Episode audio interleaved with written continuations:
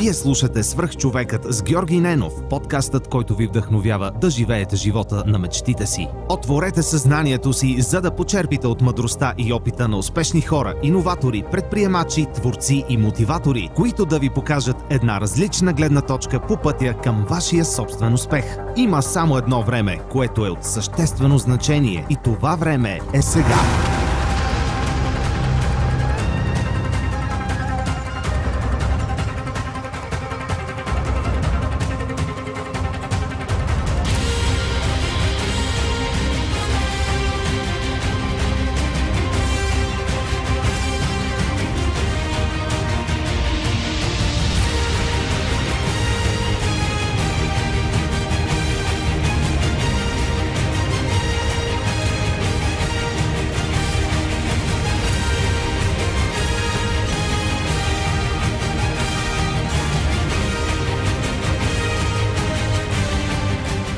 Здравейте, аз съм Георги Ненов, вие слушате Свръхчовекът, как да живеем живота на мечтите си.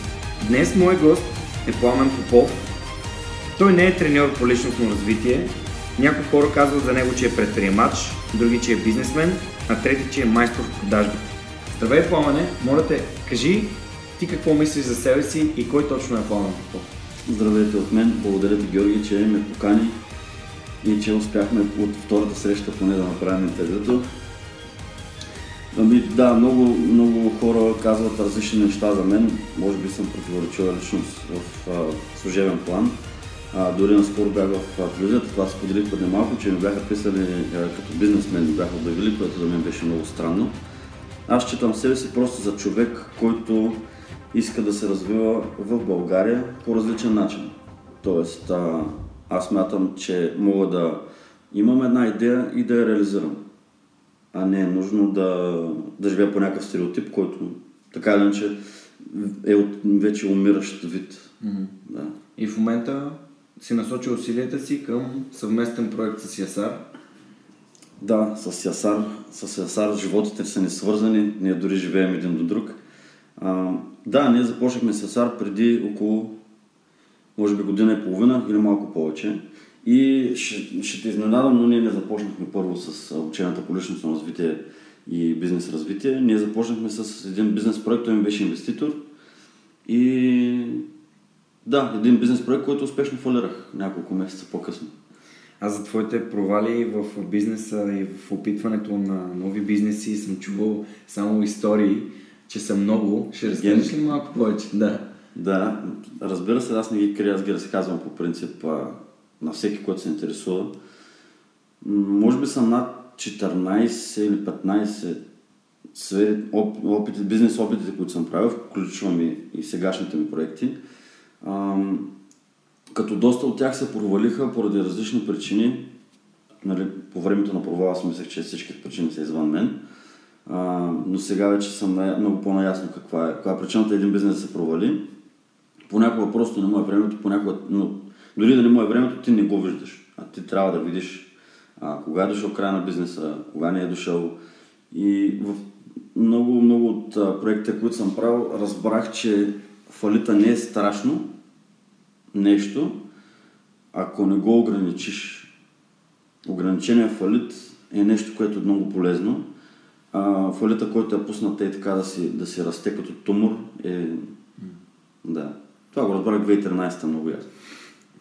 Да, аз съм чел за теб в сайта yasarmarcos.com, там взех и твоето представяне. Интересно ми е, аз познавам Ясар, той беше гост в предаването, много се радвам, че имах възможност да присъствам на неговото обучение Победител. Или Живот на победител, да, Победител беше дългото обучение. Моля те, разкажи ми как стана така, че ти от предприемач се пренасочи към това заедно с Ясар да създадете това, което правите в момента. Аз знам за няколко ваши проекта. И как така свързахте бизнеса и личностното развитие като и в бизнес модел? Аз ще започна историята малко по-рано. 2012 или 2013 изкарах бях участник в едно обучение, което беше по личностно развитие, което тогавашната ми приятелка беше преминала с брат и с жена му и което аз 2 години мислех за секта. Мисля, че е нормално хората, които не са се докосвали до такъв тип преживявания, да обявяват тези неща за сектантски. Но в крайна сметка изкарах го, беше при Минисио Сри, доктор Минисио Сри, изкарах първо ниво, второ ниво, след това бях там асистент, пак на първо ниво, 2 пъти на второ ниво, беше много силно преживяване. И тогава всъщност се роди една мечта, за която тя беше просто такава малко имагинерна за мен, защото аз разбирах бизнеса по различен начин. Аз разбирах бизнеса, че това е нещо, с което се варят пари, а не нещо, с което се решават проблеми. И затова тази мечта я оставих да заспи в мен. Но тази мечта беше, че и аз исках да създам нещо, което по този начин да прави такова нещо с хората, каквото се случи с мен по време на това обучение. Защото аз там сега ще прозвучи малко, може би странно, аз там си оправих отношенията с майка ми. По време на това обучение си оправих отношенията с майка ми, което беше голяма рана в моя живот, защото когато бях на 11, баща ми почина и той почина внезапно в катастрофа. И от тогава, всъщност ние от тогава тръгнахме много зле в нашето семейство, чисто икономически. Финансово бяхме много зле. Аз в училище ходих с кубинките на брат ми от казармата. Имаме 12 години разлика и съответно това се отрази на нашите отношения с майка ми. Аз дълги години, може би над 15 години, съм имал много сложни отношения с майка си. Mm-hmm. Да не кажа брутално лоши. Това е нещо, което ме направи силно впечатление. Аз исках да участвам в създаването на нещо такова и въобще в такъв проект, който по този начин помага, а не просто бизнес, който да вари пари, нали, както тогава си мислех. И когато с Ясар се запознахме миналото време и той ме покани всъщност в неговия проект, защото той, както знаеш, той се е представил, той над 9 години работи като хед коуч в тази холандска организация за личностно развитие. И той ми каза, аз искам да ги правя тези неща в България, защото виждам как работят за хората по света, но при нас са скъпи. При нас, за един българин, който е от средната класа, го казвам в кавички, защото в България според мен няма средна класа. Има хора, мислещи се за средна класа, макар че понятието средна класа не е толкова добро, както с те установихме малко по-рано, да могат да са достъпни, защото хората просто не могат да си позволят обучения за 300-400-500 евро, е така просто. Не са толкова много хората в България, които могат да го направят. А и не е нужно. В крайна сметка това не е някакъв... Не би трябвало да е чак толкова скъпо. Примерно да струва 1000 лева, ти да трябва да отделяш време, да ходиш в чужбина и защо да не са тук хората, които ги правят. Та когато ме покаря, аз не можа, буквално не можа да повярвам, че всъщност това ми се случва няколко години по-късно, без аз да правя действия. Тоест това нещо само дойде при мен. Съответно аз веднага казах да, а той ме покани, защото аз се занимавам с бизнес развитие. Аз развивам нови проекти или се захващам в проекти, които са айде не затънали, макар че точно това е думата, но които са в затруднение, за да ги обърна и те да минат на печалба. Това всъщност е един от сегашните ми проекти. Мандала, с който се занимавам. Така тръгна всичко, а и има нещо друго. Личностно развитие или каквото и да е, то трябва да бъде бизнес модел, за да може хората, които се занимават с него, по някакъв начин да се издържат. Защото ако, да речем, вземи Ясар, ако той по цял ден работата му е да пише или да ходи на обучения, или да дига квалификации и така нататък, защото той, знаеш, е бил при Тони Робинс на много места, той реално няма време за нещо друго. И аз съм там, за да създам бизнес модела, който да осигури финансиране за нас, за да може да оцелеем реално. Тоест бизнесът трябва да се самоиздържа. Бизнесът със сигурност трябва да се самоиздържа. Супер. И ако може да го постигнеш още първата година, което е много трудно, си много добре. Ние се радваме, че го направихме. Поздравявам ви за този успех. На мен ми беше много интересно Ясар да ми разкаже за всичко в дълбочина, за неговите обучения, за това откъде е тръгнал. Аз обаче искам да те върна на някои момента от това, което ти току-що каза, които са ми много интересни. Преди няколко седмици ти беше написал един много интересен пост, който много ме докосна и това беше точно свързано с това как си развали отношенията с майка ти. И всъщност там усетих, че това са може би първите ти стъпки в предприемачеството. И в последствие стигна до момента, в който спомена за курса на фундация, всъщност, който аз също съм изкарал първата част за сега. Много... Примени си. Много мога да кажа, че този курс ме срещна с фантастични хора. Включително Юлия Обена Тонкин от предишните два епизода и Стилян Запорожанов, както и Мирослав Запорожанов, които са близки мои приятели, страхотни хора. Просто средата, в която попаднах там, ми позволи дори да създам подкаста в главата си. Да създам това чувство, че всичко е възможно за мен и че мога да направя каквото си пожелая, каквото искам да измисля като бизнес или като идея. Това нещо може да бъде осъществено и то тук.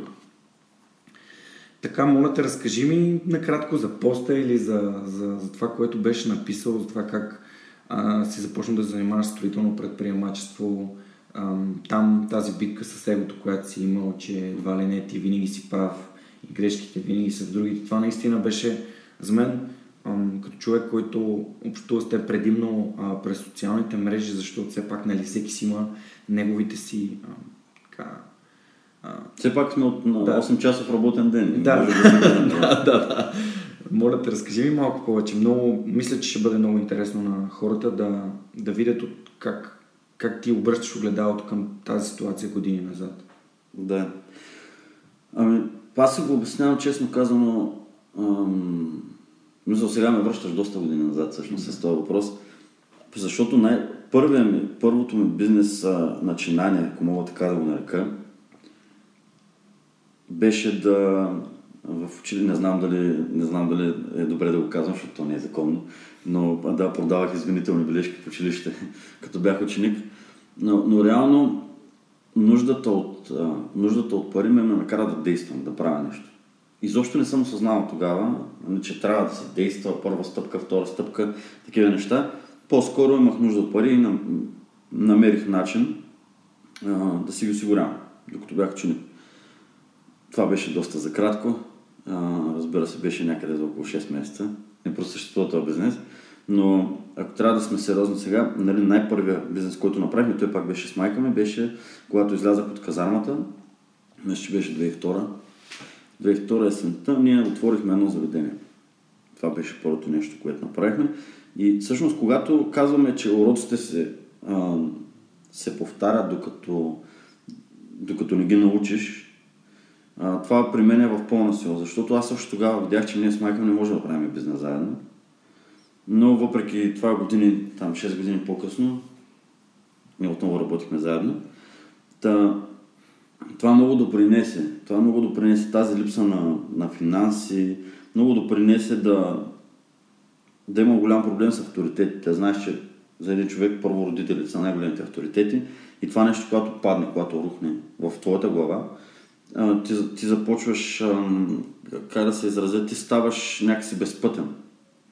Защото на човек му трябва авторитет. Затова, нали, казваме, трябва ментори, трябва личен пример, трябва хора да показват, нали, да ги следваш по някакъв начин. И аз тръгнах малко хаотично да се занимавам с най-всяка неща. Създадах строителна бригада, занимавахме се години по-късно, защото това заведение го държахме може би година и половина. Пак не беше... То не беше добро бизнес решение поради няколко фактора. Първо, тогава научих, че ако имаш заведение, не е добре да пиеш в заведението всяка вечер, нали, от алкохола на заведението, т.е. да не си плащаш. Това не е добре. Второ, ние бяхме наредени в една редица, може би 4 или 5 заведения, много друго. И найма не беше висок. Имаше много компоненти, които свързани заедно, те предварително предопределят съдбата. Но когато нямаш опит, ти тръгваш, хвърляш се и даваш всички усилия, пари, ресурси, всичко, което имаш и накрая се проваляш. Но това нещо ти го дава опита, няма как да избягаш, ако сега тръгваш. Аз все пак бях само на колко години съм? На 20. Нали? И нямах такъв опит в бизнес и изобщо не знаех какво правя. Мисля, аз просто знаех как да работя в заведение, не как да управлявам заведение. Има голяма разлика, защото доста сервитьори, бармани, които познавам, си мисля, че те са много добри в това, което правят, но когато трябва да Нали, те си мислят, че са много добри в управлението на заведение, но малко от тях. Това е различно. Много, има много голяма разлика. Та, нали, години по-късно направихме строителната фирма, това беше вече с майка ми, защото тя е архитект. Направихме строителната фирма и това беше първият голям договор, който нали, там за 1 милион подписахме с голям софийски инвеститор за 2 кооперации да построим във Варна. И точно тази история с тази строителна фирма, тя ни накара да се разединим тотално, като семейство. Ние една година не се говорихме изобщо, нито с майка ми, нито с брат ми. Беше просто брутално. Просто защото аз мислех, че аз съм прав, а те са сгатили много. Нали, много се дистанцирах от екипа тогава. Може би затова в момента екипа за мен е най-важното нещо, което преживявам, което имам като ресурс въобще в бизнеса. За мен няма по-важно от екипа, който представлява средата. Това е много важно.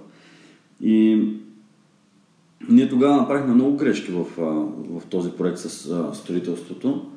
Макар че освоихме доста голяма част от сумата, но съответно дойде строителната, въобще кризата, икономическата криза на 2008, когато ние като малка фирма не можахме да... нямахме опита, нямахме ресурса и въобще не можахме да устоим. Намерих още 1-2 обекта, които направихме и приключихме още дето. 2009-та вече нямаше строителна фирма. И отношенията на Пламен с майка му също ги няма. Отношенията на Пламен с майка му бяха в критична фаза. Ако мога така да се изразя, тя въобще не живеехме в един град, изобщо не се чувахме. Тя не се интересуваше от мен, аз не се интересувах от нея. Поне не показахме, аз съм сигурен, че и двама сме се интересували един от друг, но съответно не показахме такава заинтересованост толкова активно.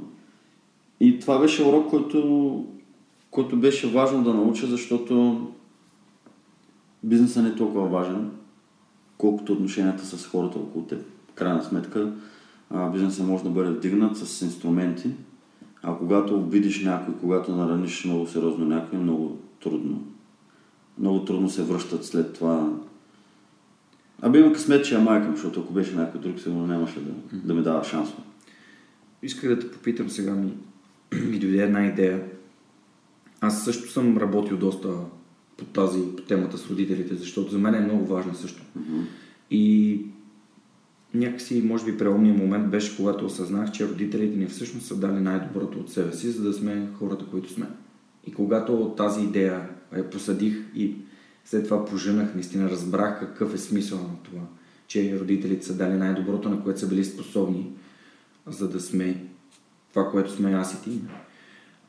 Някакси ми беше по-лесно да го приема. Да си кажа, окей, добре, вече съм в мир с това, че имам конфликт, че имам неразбирателство. Това е ситуацията, приемаме така, каквато е. Може би и даже самото обучение ми помогна. Мислиш ли, че е така? 100%. Значи аз просто спрях да искам да променя майка, защото... това, което аз сега разказах като гледна точка, е от едната страна. Нека да погледнем от друга страна. Значи тя е една жена, която губи мъжа си 92-а година. 93-та вече, толкова давна беше. А в същия момент, това е момента на промяната, когато комунизма пада, идва демокрацията. Тая жена е с 11 годишно момче и с 20 колко годишно още едно момче, което ще се жени. Нали разбираш каква ситуация пък е попаднала тя. И за мен просто много години е било много лесно да обвинявам, че тя не се е справила финансово-икономически, отколкото да седна и да погледна, окей, аз всъщност...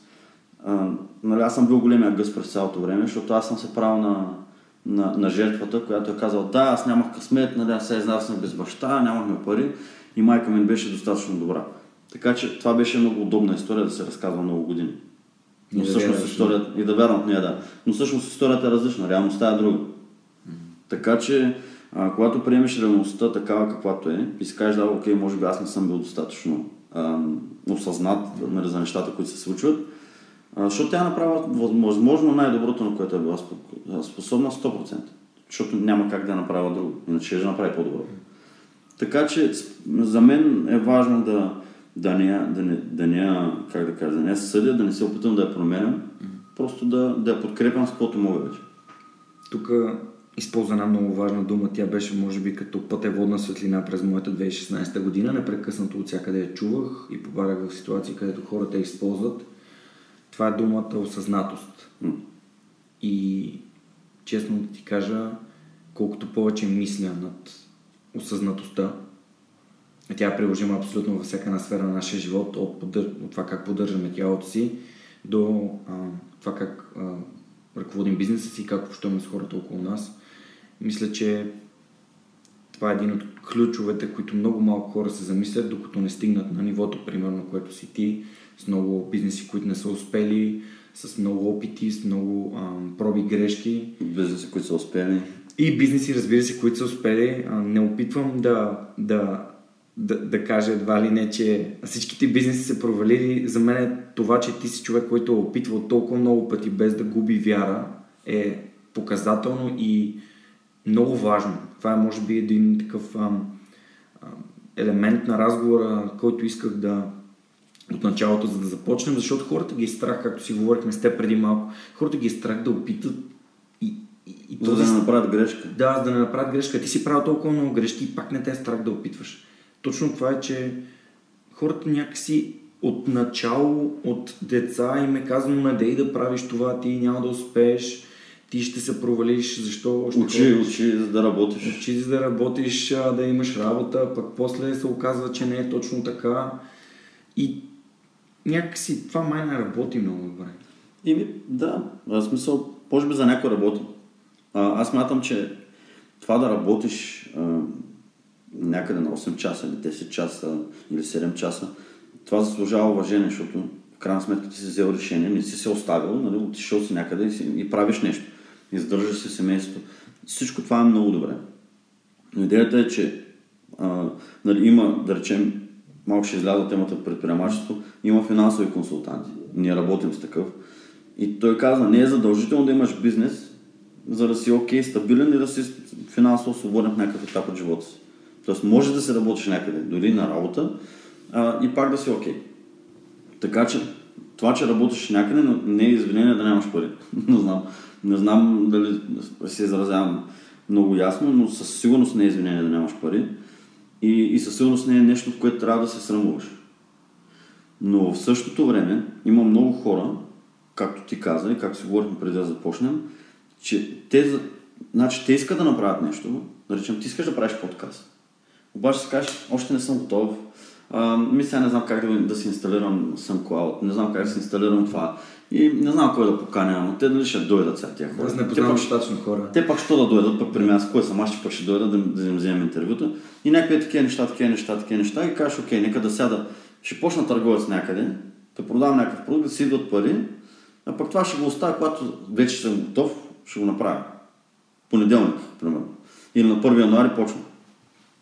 И това никога не се случва. Ти никога не почваш, защото почва да идват пари от работата, където някой ти дава пари, за да вършиш паралелно. Ти си продаваш времето, а не го използваш за себе си.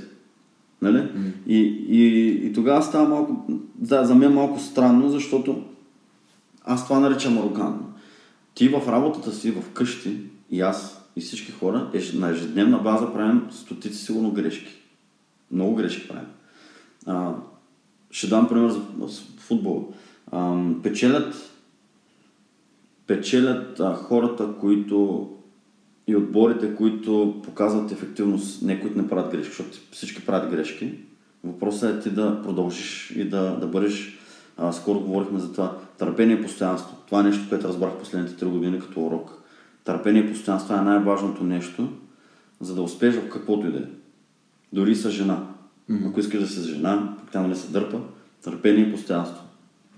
Да, бизнеса и жените и въобще и собствениците на бизнеси, ако си някъде на работа, всички обичат постоянните хора, защото знае, че могат да разчитат на тях. Това май е приложимо във всяка една сфера на нашия живот, с търпението постоянство. Тотално всяка една сфера. И това някакси ми се обръща и се връща непрекъснато към мен. Това е моя мисъл преди няколко седмици, месеца.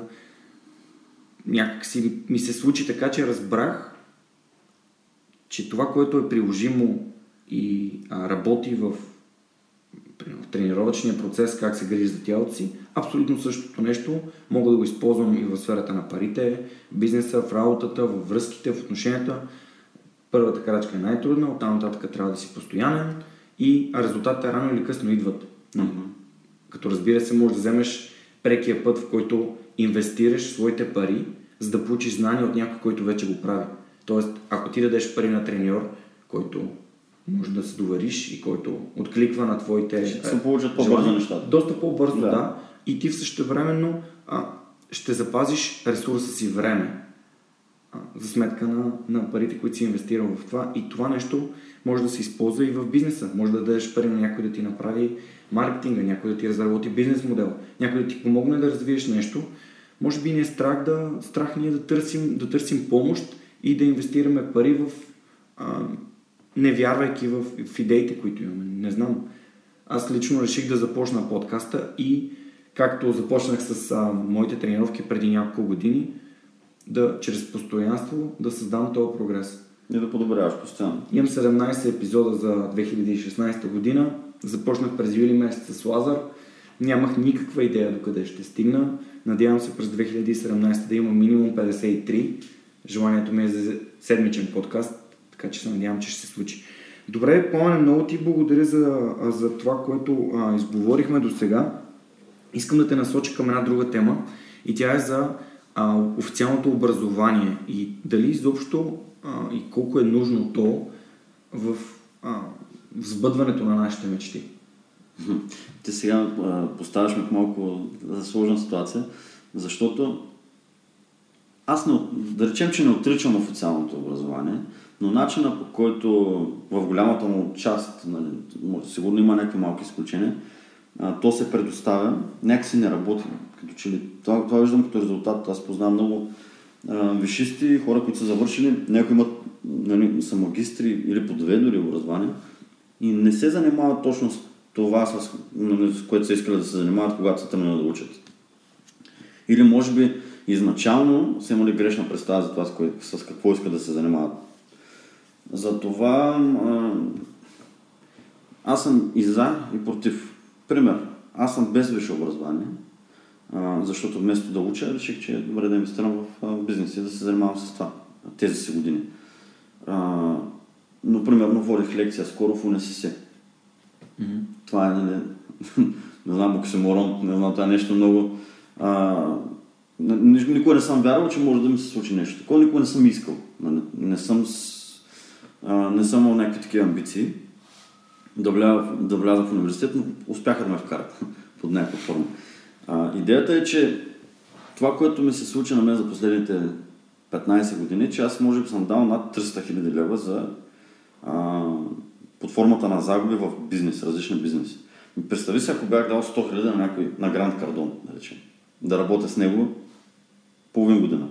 Аз ще да науча същите тези неща за една година, да дам 3 пъти по-малко пари и да съм избухнал, да речем, още преди 5 години или 6. Но, нали, това е било моят начин да се науча. Нали, аз уча много през практиката, не през. Дори в училище бях така. Със сигурност образованието помага. Нали, не казвам, че не помага, но има много хора, които изобщо не си ползват образованието дори за тоалетна хартия.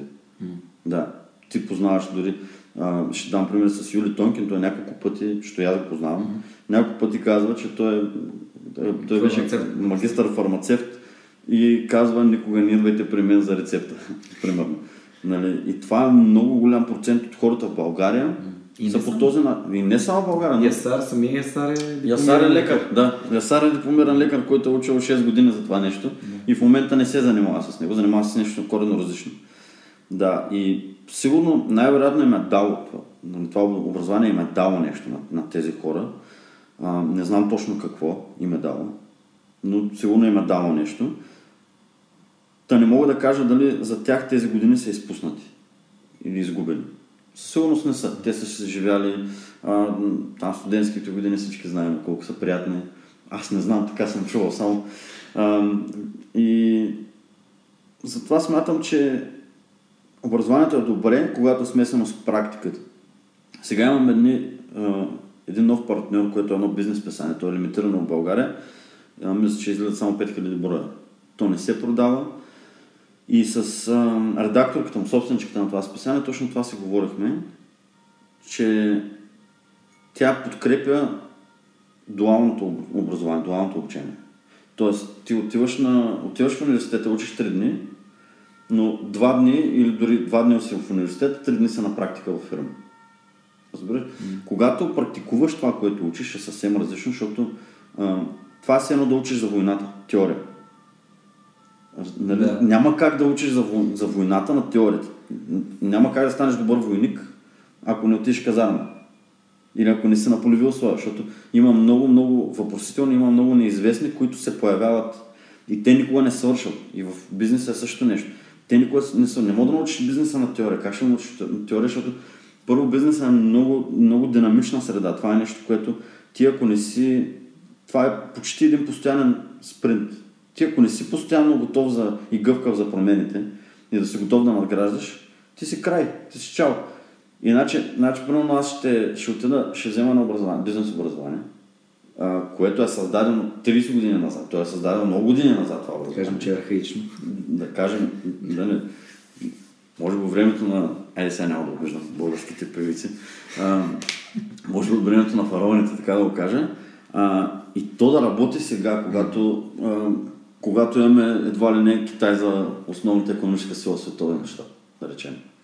В епизода със Светлинаков точно за това говорихме, че Софтуерния университет е насочен към учене чрез правене, учене чрез практика и за това толкова много софтуерни инженери излизат оттам и то с наистина читави знания и умения. Затова е толкова успешен проект. Абсолютно, да, напълно подкрепям и абсолютно съм на твоето мнение, че има нужда от практика, която практика, за жалост, в българските университети на много малко места се предоставя.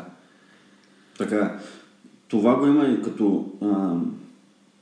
като проблем в личностното развитие, между другото, защото супер много обучение, ето ти си ходил на Менис в фундация всъщност, аз съм ходил също, Ясар е ходил на Есенс, в Инсайт. Въобще, на много обучения сме ходени, такива, и това, което, когато си говорихме с Есар, това, което виждаме като основен проблем дори в това образование, личностно развитие, защото това са образование. Но аз съм сигурен, че ще влезе в училищата и ние в момента правим сериозни стъпки да почнем да правим безплатни лекции и воркшопи в училищата за учениците. Защото това нещо, да знаеш как да комуникираш със себе си, защото осъзнатостта ти дава точно това. Възможност да комуникираш първо със себе си и след това с околните. Да си задаваш въпроси за нещата, които искаш. Естествено, да. И да ги изкомуникираш правилно с хората около теб. И нали, това е нещо много важно. И ние видяхме голям проблем, голяма дупка, защото ти отиваш на обучение. Не знам дали си го усетил това наистина. Значи ти отиваш на обучение. Обучението е топ, обучението е супер. То ти дава много осъзнатост. Излизаш от това обучение и ако нямаш подходяща среда, ти просто това обучение сено не си ходил там. Нали, то ще държи един месец. Ти ще пишеш с хората от обучението, но в един момент започваш да... Нали, и сега много хора ще ми кажат, не, аз в София съм, да, ама повечето хора не са в София. Значи България са 7 милиона, сме малко над 7 милиона, а в София сме 1 300 000. Какво става с другите хора? Какво става с другите хора, дето ни дават пари, примерно във Варна, дават ни парите си, идват на нашето обучение и ние след това се тръгваме. Какво става с тях? И те се връщат в тяхната среда. Те не се връщат. То ние сме отишли там, те се връщат в тяхната среда, те се остават там и с времето това нашето влияние и влиянието от тази енергия, която те са придобили, пада и те се връщат. И много малко от тях предприемат действия реално за това, за което казват, че са мечтали, защото на обучението ти не можеш да представиш колко хора с мечти има. И аз нали съм чувал хора да имат големи мечти, малки мечти. Няма големи и малки мечти. Даже да... Каквато и да е мечта, тя е значима и стойностна. И има много хора с най-различни мечти. Има хора, които са с лошо здраве и мечтаят да могат да отидат в другата стая без да ги боли, без да ги болят краката. Това не е малка мечта. Та, средата за нас е много важна. И това, което нали, видяхме като проблем е, че няма след последващо действие, няма нещо последващо. И follow-up, така наречения. И затова решихме ние да създадем нещо, което да е в по-дългосрочен план, да избягаме малко от този стереотип на обучение за личностно развитие и да впрегнем дори моите знания, дори знания на чужди външни лектори. И съответно да направим едногодишен курс, който да е много достъпен, защото е важно да е много достъпен, защото не знам дали знаеш, но в момента се води средната заплата в България 480 лева, мисля, че увеличат на 60, но това в много голяма част от България това е висок прак на заплатата. Много хора работят за по 350, 300 лева, 400. Тези хора не могат да се позволяват да дават 50 лева за обучение, да дават пътни, защото ние го правим само в София, Пловдив и Варна, например. Нали, много хора не могат да го правят. Затова ние трябваше да решим проблема с логистиката, т.е. трябваше да го направим онлайн, трябваше да го направим достъпно и трябваше да впрегнем няколко различни теми, т.е. да впрегнем личностно развитие, да впрегнем бизнес познание, да впрегнем продажбите, пари, инвестиции, т.е. дори за хората, които не искат да правят бизнес, да могат тези обучения да са им полезни с какво да правят с тяхната заплата. Защото един от лекторите, тук малко ще издам, един от лекторите, които сме поканили, защото имаме такава, един от месеците, те са 12 месеца обучение, е за пари инвестиции. И гост лектора ни там, той се занимава основно с инвестиции, с финансово планиране и консултации. Той може би от 2 години, без да има собствен бизнес, има над 50 хиляди лева месечен приход. Mm-hmm. Това е само от финансови инструменти. И той казва така, ако аз имам клиенти, които варят по 10 хиляди на месец, и клиенти, които варят по 1000. И доста повече от тези, които варят по 1000, са по-богати от тези, които варят 10. И това беше нещо уникално, което разбрах от информация, защото дори аз винаги съм си мислил, че колкото повече вадиш, знаеш ли, 2007, когато правихме строителната фирма, аз работех с един бивш депутат от СДС. Няма да му правя реклама сега. Той ми каза, Пламене, аз не се плаша от високи разходи, аз се плаша от малки приходи. Да, не дай да се опитваш да харчиш по-малко, опитваш се да изкарваш повече. И да, или го прави умно, управлявай си умно, защото не всеки има възможност да изкарва повече веднага. Но ако си наистина умен в боравенето с парите си, колкото да са малко, това нещо може да ти се отблагодари. Подозирам, че говориш за университета.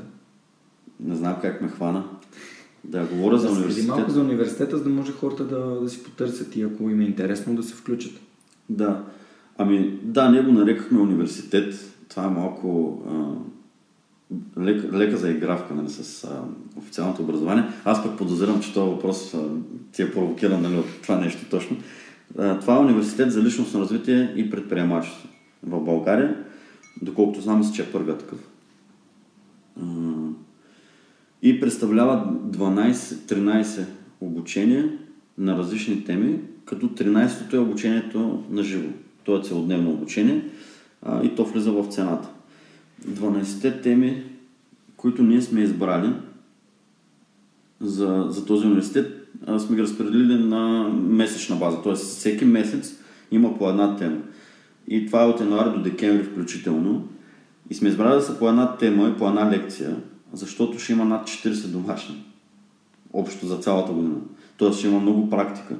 И съответно, за да не се губи енергията и фокуса, затова смятаме, че една година е един добър период да можеш наистина да влезеш в тази енергия, наистина да направиш действия. Също така, ти знаеш, сме създали, ти си участник в нашата група във Facebook. Ние сме създали Facebook група, която хора, които са били само на наше обучение или са си купили университета, между другото, ние много приятно сме изненадени, защото в момента, в който го пуснахме официално, за две седмици нямахме 150 продажби, т.е. 150 души станаха наши студенти, което беше супер за нас. Сега мога да кажа, ако искаш, както са темите. Може да разкажеш, да? Само темите мога да кажа, защото мисля, че са интересни. Януари месец започваме с мисията и визията. Каква е нашата мисия, как да намерим, защото това е въпрос за много милиони левове, очевидно. Всички ние търсим смисъла, защо сме тук. И в някаква степен ние имаме нашите отговори, които искаме да споделим. Затова сме направили тези двучасови онлайн лекции. Тоест може да ги гледаш от всякъде. Втория месец е темата за страховете, най-любима тема. Това може би най-успешният ни вебинар. Третия месец е планиране, как да планираме, Четвъртия точно комуникация, петия за връзките ни, как всъщност ние да сме в пълноценна връзка и ние да сме пълноценни в една пълноценна връзка. Защото това е много важно за развитието на всеки човек да усеща, че връзката му в личен план наистина пълноценна и получава подкрепата и дава подкрепата, която трябва да прави. 6-тия месец сме на личен бранд, 7-ми месец е лидерство, август месец е презентационни умения, нещо за което имаме много запитване. От Ясар, предприемачество в септември, как да продаваме пари, инвестиции, както казах, 11-ти месец. И завършваме годината с предаване нататък.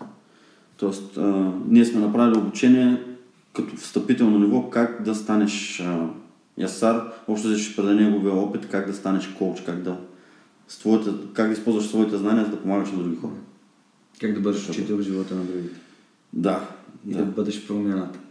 Как да показваш промяната, да. Как да бъдеш промяната в своя живот и да показваш промяната за другите. Ако можеш ти да си промяната в света, която искаш да видиш, по цитата на Ганди, какво би направил Пламен? Това, което правя. Аз съм приел за мисля да създавам предприемачи. И да помагам на хората да тръгнат по този път, хората, които искат наистина. В идеалния свят за мен всички хора ще са предприемачи, което не означава, че всички хора ще имат бизнес, но всички хора ще правят нужните действия в живота си, да им е лесно и да им е приятно. Няма да се... Предприемач означава, като влезеш в банята и Христо Попов има един български предприемач, не знам да знаеш. Той е доста успешен, аз много харесвам как мисли. Той казва, отивам на фитнес. И влизам да се къпа. И те са няколко душа. И срещу мен има 3 кабинки за душове. Като в една кабинка душа нещо не работеше. В едната кабинка слезе някакво момче, тръгна да го върти и нещо не работи. И се отказва и отиде в другата кабинка. Съответно, идва друг човек след него, влиза в тази първата кабинка, която не работи, вижда, че не работи, поглежда защо не работи, премества само душа, пуска и той тръгва. Това е предприемач. Човек, който прави действия, за да си улеснява живота, а не човек, който е кутър, който се отказва, защото вижда, че нещо не работи. Защото така може да скачаш от цвета на цвета постоянно. И представи си тези хора, които са във връзките така. Не в душовете, а във връзките. Тоест, това момиче или този мъж не ми харесва. Това, чао. Тоест, и така постоянно. И има много хора, които са много свестни хора, но стоят сами точно заради това, защото не са предприемачи в личния си живот. И приемат, че са счупения душ, счупената кабинка и се там. И се местят, или го изостават.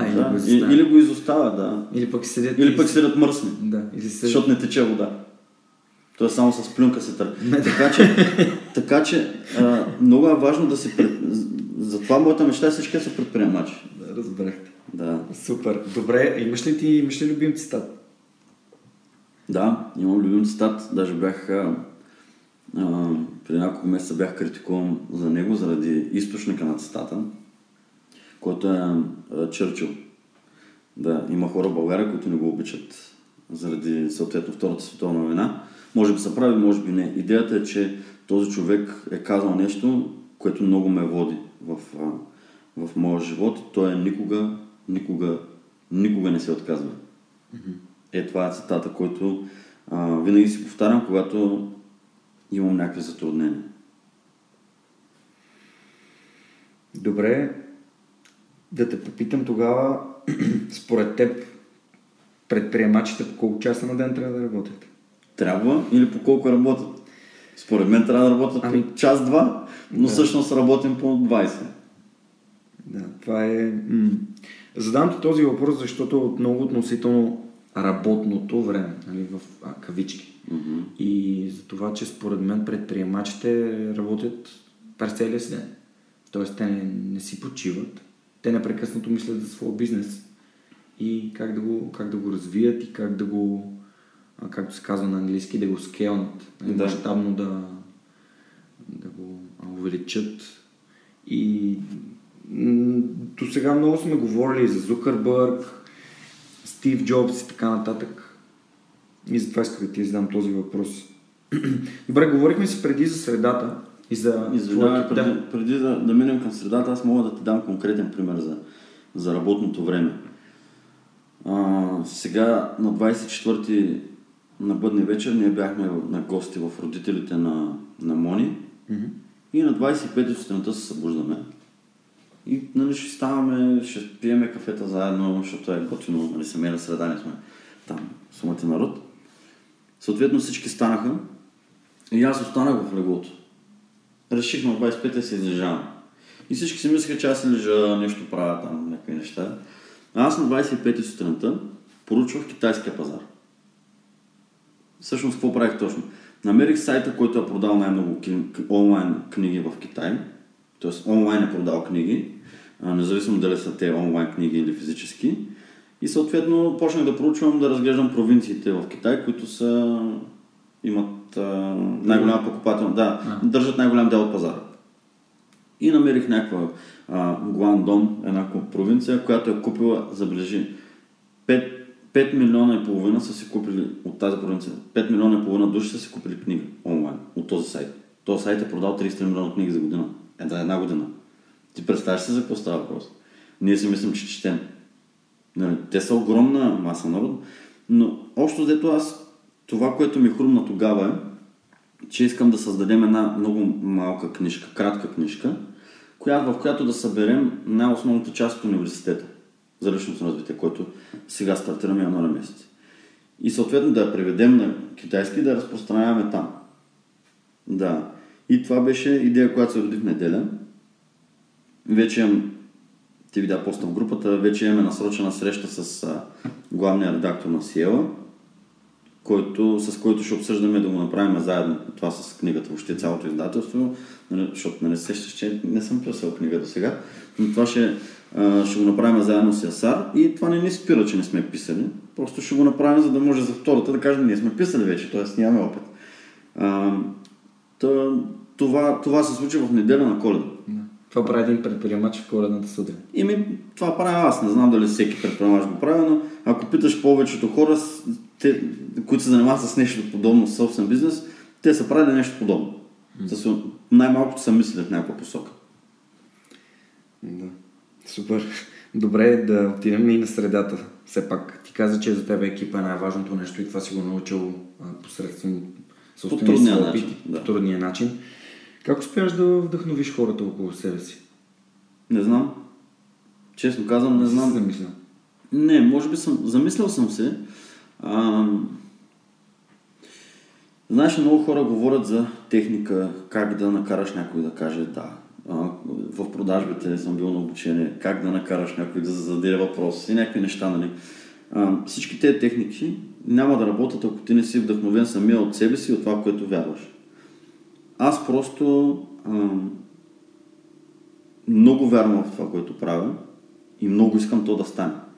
И просто ние хората обичаме да помагаме. Ти разбери, че в България или в Щатите или в Австралия или в Уганда или където искаш да отидеш, ако си достатъчно мотивиран и вдъхновен да тръгнеш да следваш мечтата си, със сигурност ще се намерят хора, които да те подкрепят. Само заради факта, че ти си това. И реално има една българска поговорка, която е най-голямата глупост на света, според мен. На вълка врата му е дебил, защото се вършва работата сам.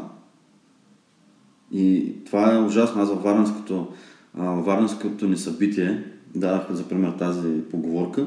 И всъщност аз им казах, ти нали се представяш този вълк сам, защото вълка по принцип е част от екипа, той е такова животно. Стадно животно, да. То е стадно животно и то е...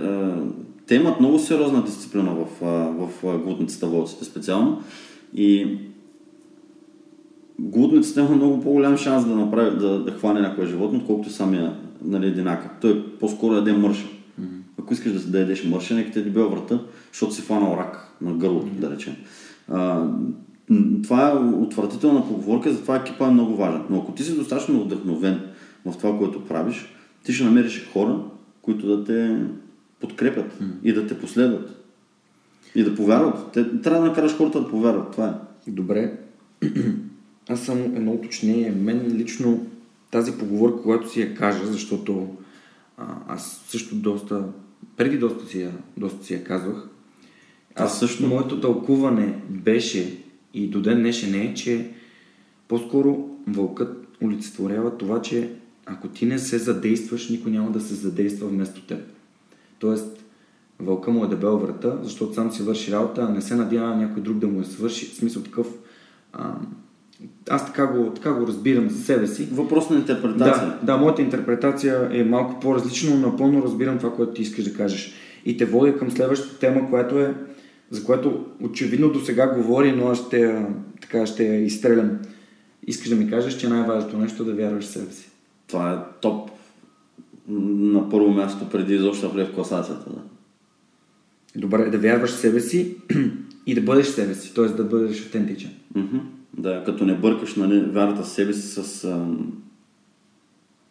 с нещо, което при нас сега в момента, няма как да кажа, 2017 целта ми е да отида на Луната. Нали? Има разлика между това да вярваш в себе си и да си автентичен, и да вярваш в себе си и да се изхвърляш. Да. Да. Изхвърлянето по неподходящ начин, какво ти кажа, е неприятно във всяка ситуация. Да. Можеш, примерно, ако мога да преформулирам това, което ти казваш, може да си кажеш, искам да стигна до Луната и моята първа стъпка е да отида на курс за астронавти, примерно. Първа стъпка. И да започнеш, нали, да планираш как се стигнеш до Луната, но не да кажеш, искам в други ден да съм на Луната. Точно, това ме предвид. Тоест, ти може, аз не казвам, че не мога да отида на Луната, но за това нещо има ясен път, който аз трябва да начертая. А не да просто да кажа, окей, аз ще го направя това нещо и край, и започна да живея. И защото има нещо друго, когато първо, нали, хората почнат да се пресмеят на такива хора. Но второ, когато ти не си постигнеш тази цел, която си поставил, не осъзнавай, че тя не е реалистична по начина, по който си я поставил, а не защото самата цел не е реалистична, ти си казваш, окей, аз съм бах ти провал. Разбираш? И край, и ти почваш да си поставяш, почваш да спираш да си поставяш цели. Защото си кажеш, аз не мога да ги изпълнявам. Да. И виж колко е тънка разликата между това да си изпълняваш целите и да кажеш, аз не мога да си изпълнявам целите. Просто трябва, и тук между другото ролята на треньора и на ментора е много, много добра, точно в този момент. Защото той ще е човек, който ще каже, чакай малко, ти можеш да отидеш на Луната, но първо трябва да направиш това, след това трябва да направиш това, след това трябва да направиш това. Нали? Той ще даде стъпките, които да си изпълниш тази цел и да направиш реалистична, не в някакъв...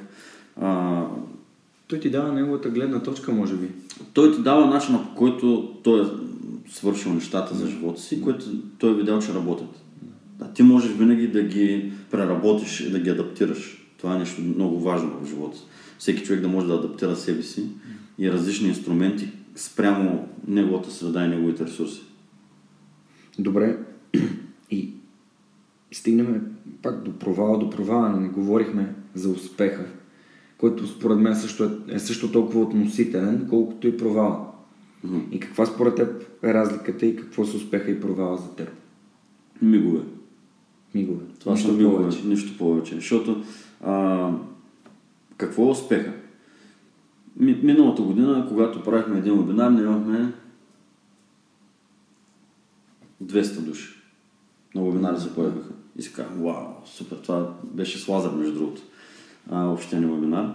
Си казахме, вау, не знам какво. И след това така се егото така проработи, че вложихме двойно по-малко усилия за следващия вебинар. И там, нали? Нищо не се получи. Почти нищо не се получи. Последния вебинар сега, който направихме, се появиха 480 човека. Без Лазар.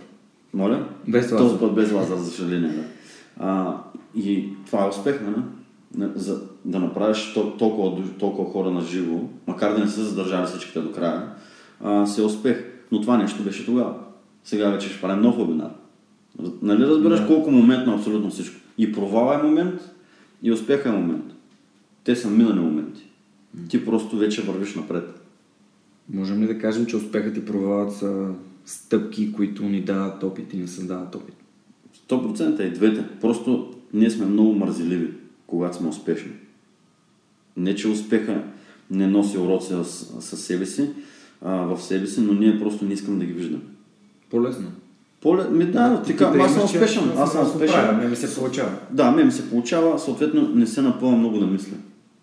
Затова добре от време на време да падаш на земята и да виждаш, че не си толкова голямата работа и да почнеш да анализираш какво се е случило, тогава си даваш анализи и за успехите. Добре, какво направих за този вебинар, че той беше толкова силен, а какво направих за този, че не, нали, така се усрахме, общо най-грубо казвам.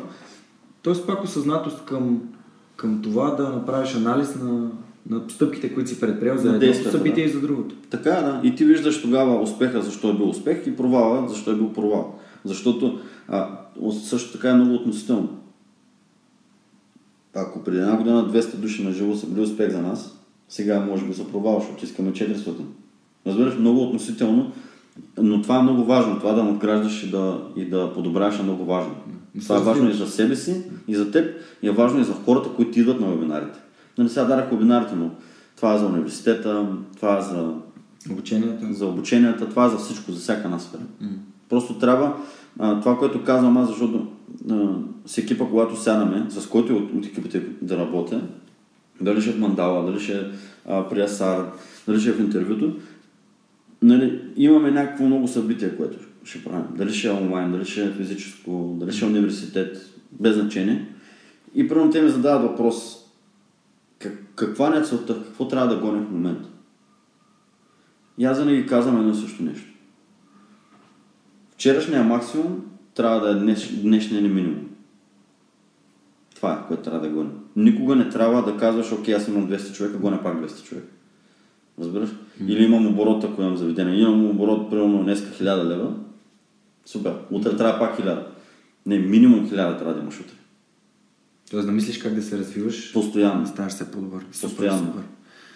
Добре, ако все пак връщам те на последното ти изречение, и ако един човек има бизнес, според теб какъв съвет, кой е най-подходящия съвет, който би дал на човек, който те първа започва своя първи бизнес, своя първа предприемаческа идея? В началото на разговора каза, че да търсиш как да дадеш, не как да получиш. Това е основното, да. Те са много неща, аз няма как да дам само един съвет за бизнеса. Да, просто дай нещо, което би било полезно на хората да знаят в момента, в който започват своята първа бизнес инициатива. Трябва да знаят каква е целта и да начертаят път към нея.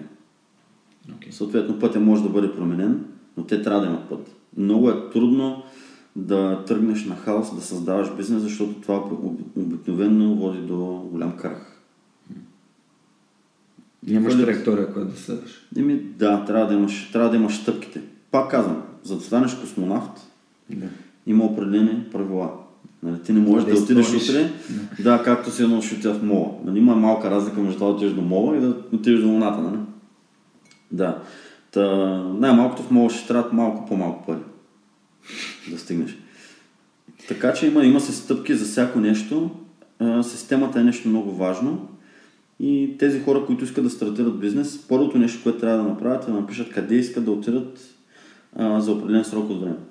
Като това не е договор с дявола, веднага казвам, и не е нещо, което е необратимо. Тоест, ако аз поставя за първата година, искам да направя 100 000 оборот или 50 000 оборот, да не е някакъв много голям, 50 000 оборот, и виждаш на третия месец, че нещата ти, нали, потръгват.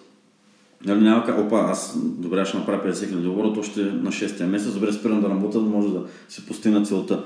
Не, просто планът ще ти помогне, ако прекалено много се увеличи работата, да знаеш докъде да ограничиш, защото да ограничиш, защото когато стартираш, трябва да ограничаваш обема на работа си. Mm-hmm. Аз съм провалял бизнеси, защото не съм ограничавал обема.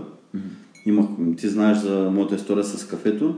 Едно кафе 20 квадрата, ние на третия месец вече правихме по 10 000 оборот. 25 квадрата помещение, което беше много над нашите възможности, съответно. И пак бизнесът фалира. Съответно, бизнесът тотално фалира. Добре, спомена на Коледа, че това и като идея ли ти дойде просто на Коледа да провериш китайския пазар?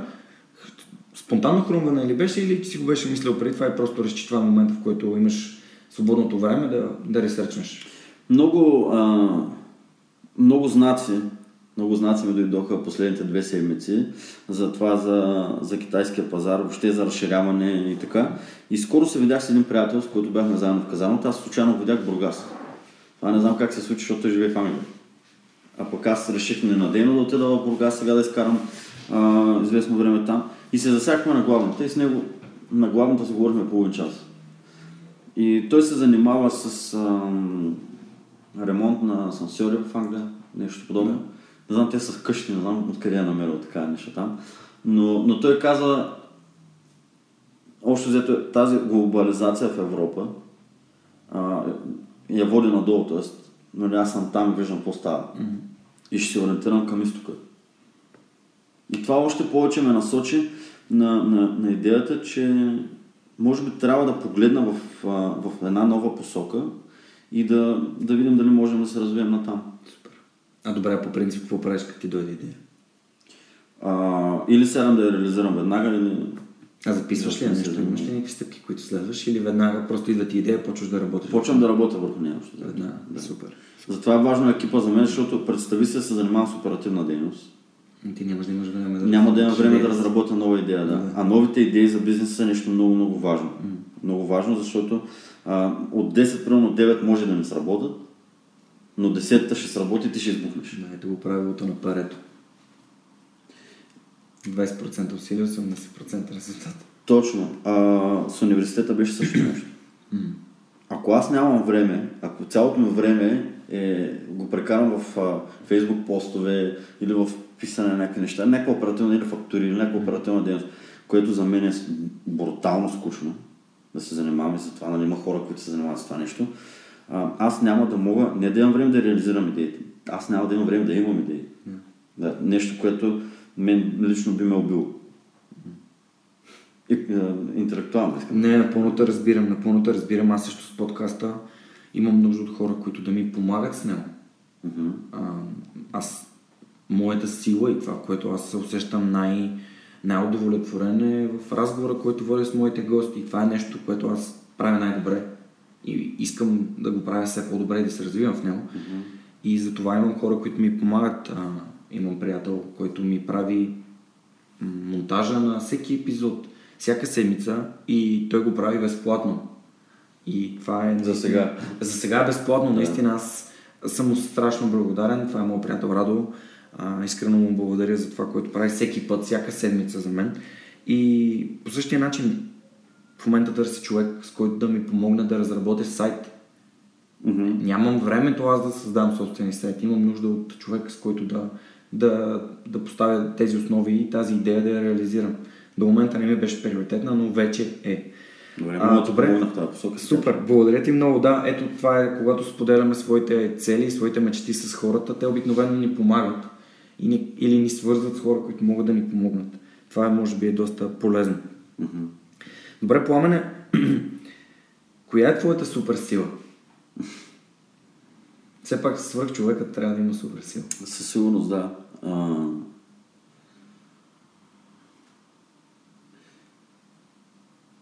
Това, което мога да правя най-добре, и ако мога да го нарека суперсила, е комуникацията с хората. Защото ти ме попита как да вдъхновяваш екипите и така нататък. И мога да направя директно да дам един пример от вчера. Нали, когато решихме, че книга и така ще пишем и ще правим, аз веднага намерих оферти за издателства, печатници в България, колко ще ни струва там 5000, 10 000, 15 000 и от всякакви, най-всякакви цифри. Но в крайна сметка просто звънах телефон. Реших, че няма смисъл да правя всичките стъпки. Звънах на телефон, за да намеря връзка до Сиева. Намерих връзка, оправихме се срещи, т.е. така ще действаме. Т.е. те ще поемат цялото издателство, всичко. И ще го правим на партньорски начала. Дори мога да кажа създаването на партньорства чрез комуникация. Супер. Да. Затова е точно на живот на победител. Моята лекция се казва точно така. Влияние чрез комуникация. Даже мисля, че се досещам на кое се обадил за връзка. На Лазар, да. Аз съм го написал във поста, да. На Лазар. Да. Супер. Добре, и като се заговорихме за книги, за издаване на книги, коя е книгата, която ти е направила най-силно впечатление? Доста са. В момента чета 2. Едната е Зеления крал. Сега ми изкочи името на писателя, тя е доста стара книга. И другата е Лидерът. Алекс Фъргюсън, Сър Алекс Фъргюсън, който беше менеджер на Manchester United. Да. Брутални книги. Добре. А има ли някоя книга, която си прочел преди и ти е направила много силно впечатление и препоръчал на... Много, но ще дам две. Може би две. Разбира се. Едната е "Богат татко, беден татко". Книгата, която... да, книгата, която е доста, доста добра. Доста силна книга. И втората книга е "Любов". Не знам дали ти се е чел. Това е на Елиф Шафак. Да. Също тя е много различна от предприемачеството и така нататък, но тази книга на мен ми даде огромна яснота какво всъщност искам от себе си и какво значи да обичам, защото няма как да правиш нещо без да го обичаш в някаква степен. Да обичаш не означава да искаш да взимаш. Точно това е.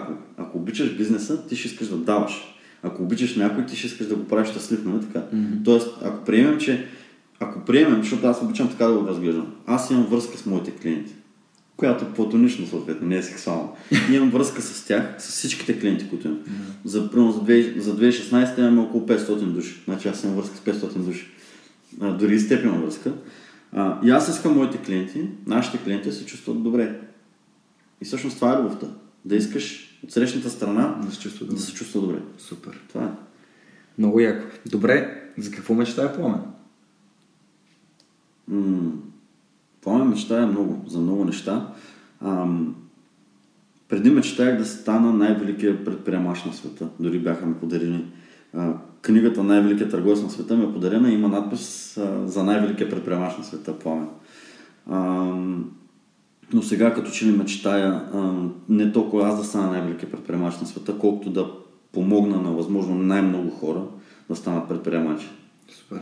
Харесва ми как се развива тази твоя мечта. От това да е насочена към теб самия, към това да е насочена към всички хора. Да. Супер. И към момента наистина работя, защото с Ясар вече имаме, бих казал, за година по-на доста сериозен напредък. С Мандала успяхме да закрепим нещата, заедно с Мария Цветкова, с която супер много се гордея, че работя, защото ние сме екип с нея, тя е много добра. Тя е управителката на Мандала в момента и моя съдружничка там, където наистина спасихме нещата. Въобще случват се нещата, когато са постоянно. Не е случайно да си видим свръхчовекът с Георги Ненов. Благодаря за определението. Чувствам свърх. Да. Много ми хареса това, че създадох една групичка от хора, които вече се само наричат свърхчовеци, което ми е много приятно, че наистина успявам да покажа техния пример и това, че те действат, не ги е страх от провала, учат се от грешките си, учат се от успехите си, развиват се непрекъснато, осъзнати са за решенията, които взимат. И полека-лека се надявам това общество, тази среда, свръхсреда, буквално, да се развива все повече и да прави все повече за България. Защото тук в България, както виждаме от 17-те епизода през 2016 година и се надявам 50-те, които предстоят през 2017, нещата се случват. Има хора, които вече го правят. И то със собствените сили, умения, създавайки собственици екипи и вдъхновявайки ги. Добре, Пламен, отиваме към последния въпрос за епизода. Той е именно моят любим въпрос. Ако имаше машина на времето и можеш да се върнеш назад към себе си, би ли променил нещо и би ли си дал някаква информация? Сега ли? Да. Да, бих се върнал в момента на моето детство и бих си дал съвет. Този път бих си дал съвет. Какъв е съвет? Да, как семейството е наистина най-важното нещо и ако се науча да бъда пълноценен член на моето семейство, това ще ми даде много добър старт в живота, т.е. комуникацията в семейството. Бих си дал съвет още като ученик да подкрепям повече майка си и да се поставя повече на нейно място. Така може би щяхме заедно да успеем много по-бързо, защото това ще да ми спести много години на първо на лична драма вътрешна и второ на голямо лутане, защото ние се разединихме. Когато едно общество, едно семейство, още една група се разедини, тя отслабва. И ние сами отслабихме нашата сила. Супер, много ти благодаря за този съвет, който отправи към нашите слушатели. Благодаря, че беше мой гост. Беше ми много приятно да си поговорим. Пожелавам успех на теб и на Ясар във вашите бизнес начинания и се надявам 2017 да е много по-продуктивна и ползотворна за вашите студенти, за вашите клиенти, защото все пак вие развивате това като бизнес. И аз ти благодаря за поканата. Да, и да, радвам се, че и на теб ти е било приятно. Надявам се и на вас, скъпи слушатели, ви е било интересно да се присъедините към моята дискусия с Пламен. Пожелавам ви успехи във всички начинания и 2017 да донесе във вас и вашите семейства, близки и приятели все повече и повече щастливи моменти и преживявания. Радвам се, че съм част от вашето вдъхновение и ви срещам с тези хора. Надявам се, че за бъдеще ще продължим да развиваме този проект заедно. До скоро!